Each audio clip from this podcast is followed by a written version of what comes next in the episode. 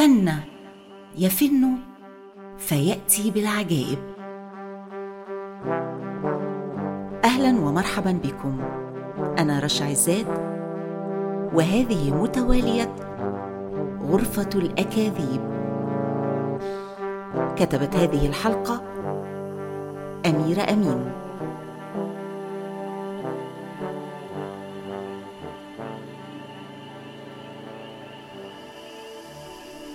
لودفيتش فان بيتهوفن. هل سمعت هذا الاسم من قبل؟ غالبا نعم. لكن المؤكد أنك سمعت معزوفات بديعة لهذا الفنان الفريد. فموسيقاه حالمة. بها من رهافة الإحساس ما يحلق بك في السماء ويجعلك تجاور النجوم في علاها إنه صاحب السيمفونيات الموسيقية الرائعة التي ما تلبث أن تأسرك بمجرد الاستماع لبداياتها. يعد بيتهوفن واحدا من أعظم الشخصيات الفنية وأثراها وأرقاها في تاريخ العالم كله وليس في أوروبا فحسب. فهو موسيقي شديد الموهبة عظيم التأثير عبقري الفكر حاد الذكاء تشيع كل إبداعاته على مدار السنين جمالا وعذوبة ورقة وعمقا. صاحبها ليس ذا موهبة فذة فحسب وإنما يشهد له تفوقه في دراسة الموسيقى وعلومها باكتمال وعمق فكره وإحساسه. فهو على حد قول البعض إمبراطور الموسيقى الغربية.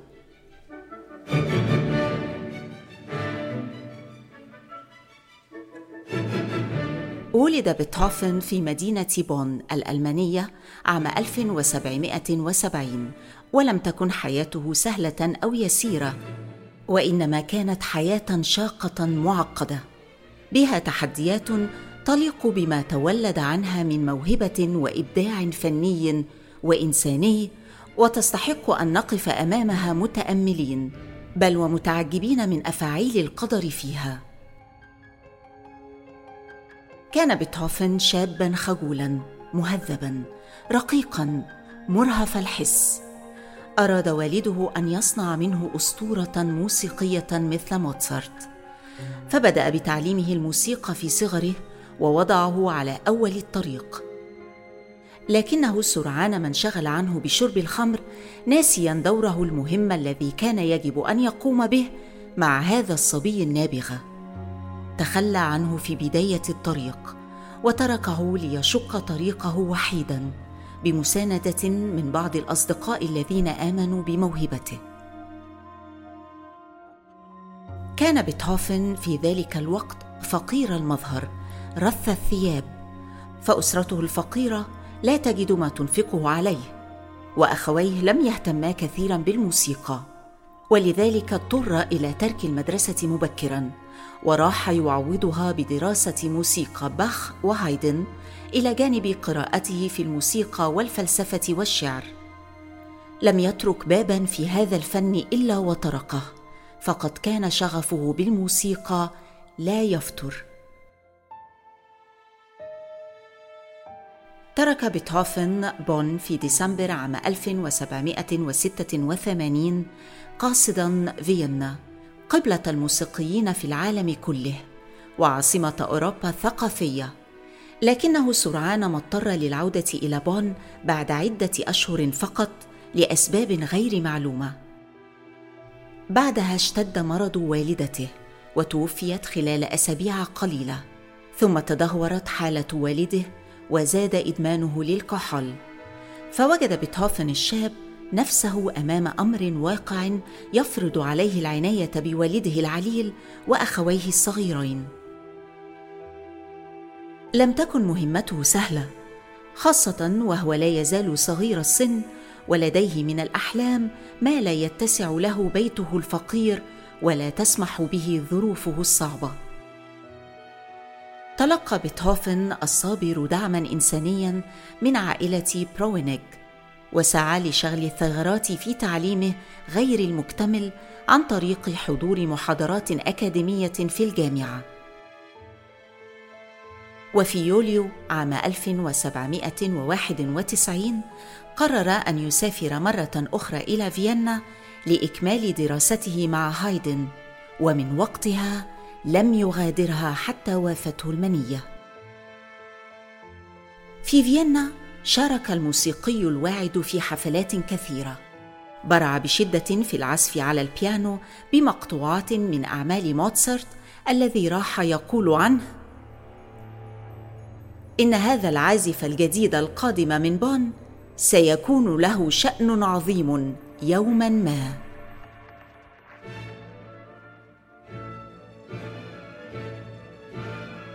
في عام 1800 انعقد أول حفل موسيقي لبيتهوفن وعزف أول سيمفونية له.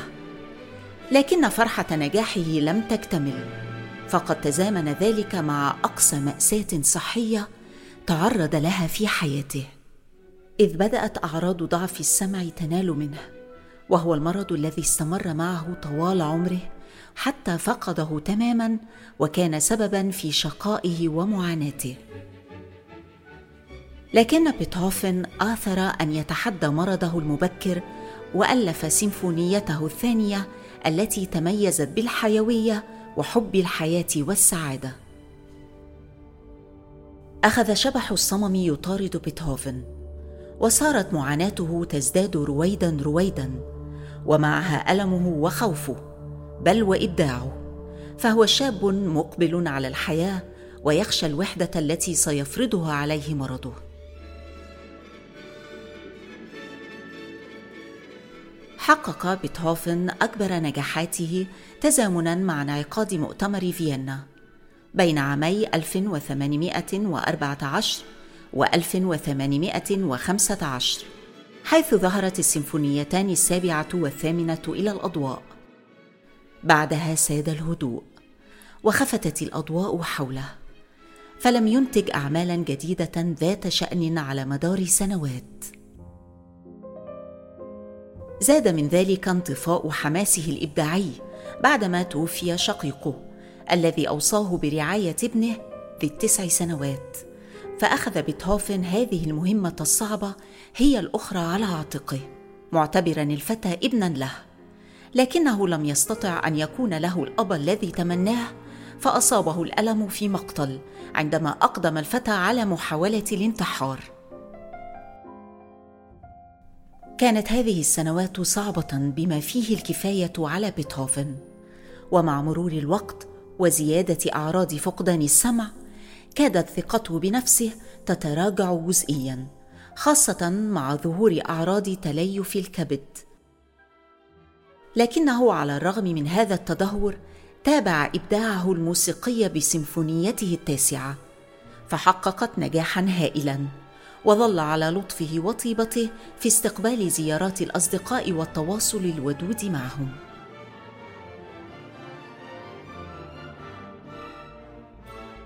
ذاع صيت بيتهوفن بين الأوساط الراقية وأصحاب النفوذ في حياته القصيرة. صحيح أنه لم يتزوج لكن حياته امتلأت بصداقات مع نساء ذوات مكانة فكرية واجتماعية عالية. ومع ذلك لم تفلح علاقاته العاطفية ولو لمرة واحدة. فقد كان شخصية متقلبة المزاج صعبة المراس إلى حد ما. وربما يكون السبب هو الضجيج المستمر في أذنيه ومعاناته في تأليف الموسيقى وهو على هذه الحال. عاش بيتهوفن في صراع نفسي عميق.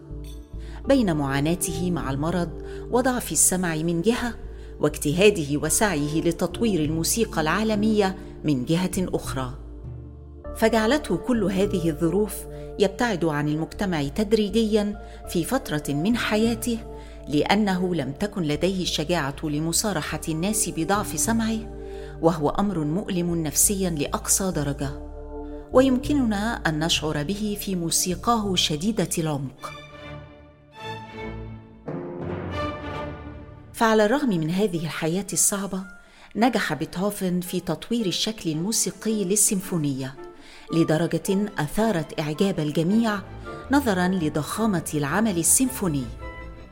يقول بيتهوفن عن طريقته المميزة في التأليف الموسيقي تظل الأفكار الموسيقية ترد على خاطري وتراودني مدة طويلة فأغير وأبدل فيها مرات عديدة وهي لا تزال في مخيلتي وعندما تنضج الفكرة تماما وتكتمل في رأسي أشرع في كتابتها على الورق وكأنني أسمعها تعزف أمامي.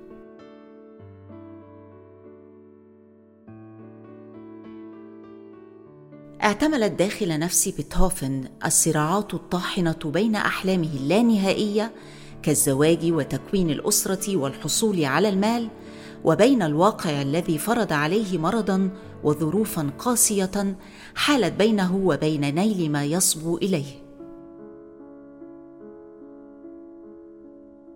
هرب إلى الريف لبعض الوقت بغرض الاعتكاف والبعد عن المجتمع.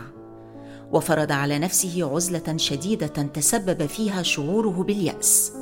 وكان منفذه الوحيد للتعبير عما يجيش في صدره هو الموسيقى.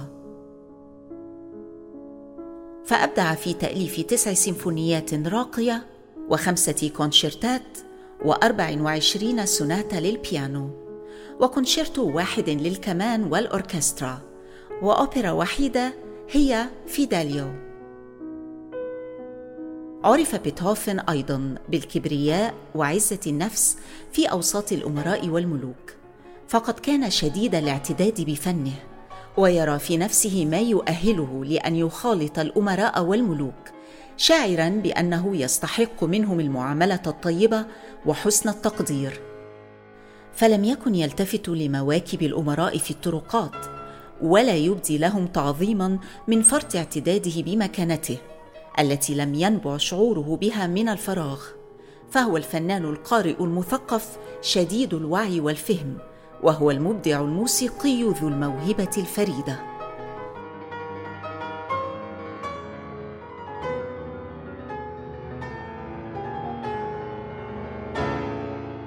كانت حياة بيتهوفن صعبة مليئة بالمعاناة والمرض واستحالة تحقيق الأحلام. ورغم ذلك لم يسلم أحيانا من النقد والهجوم على أعماله. فمن النقاد من قال عن السيمفونية السابعة على سبيل المثال إنها دون المستوى. ومنهم من قال إنها لا تستحق أن تسمع وإن مؤلفها مجنون. وقبل أن يكمل سيمفونيته العاشرة توفي بيتهوفن متأثرا بأمراضه في مارس من عام 1827 بعد حياة قصيرة استمرت 57 عاما. ويقال إن عشرين ألف شخص تبعوا جنازته وحضرها أشهر أعلام الفن والموسيقى والأدب في ذلك الحين.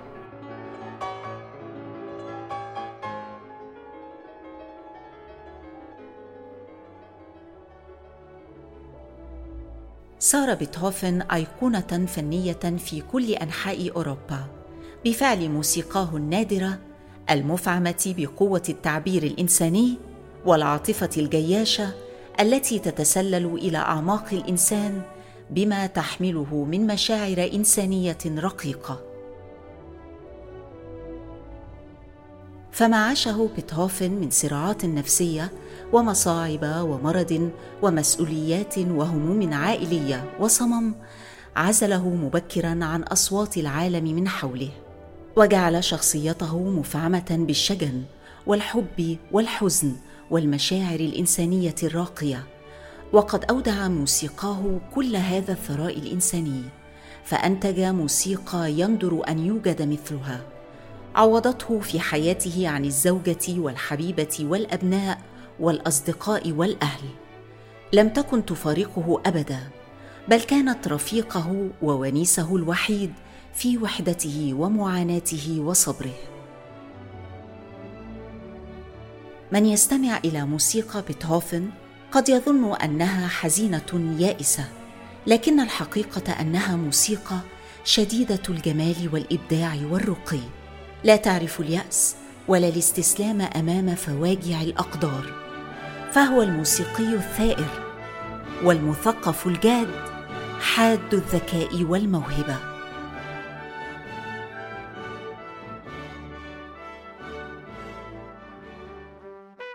نودع الآن غرفتنا الساحرة على وعد بالعودة إليها مع حكاية جديدة من حكايه متوالية غرفة الأكاذيب. غرفة الأكاذيب رئيس التحرير عائشة المراغي الهندسة الصوتية أحمد حسين المنتج الفني شهرزاد.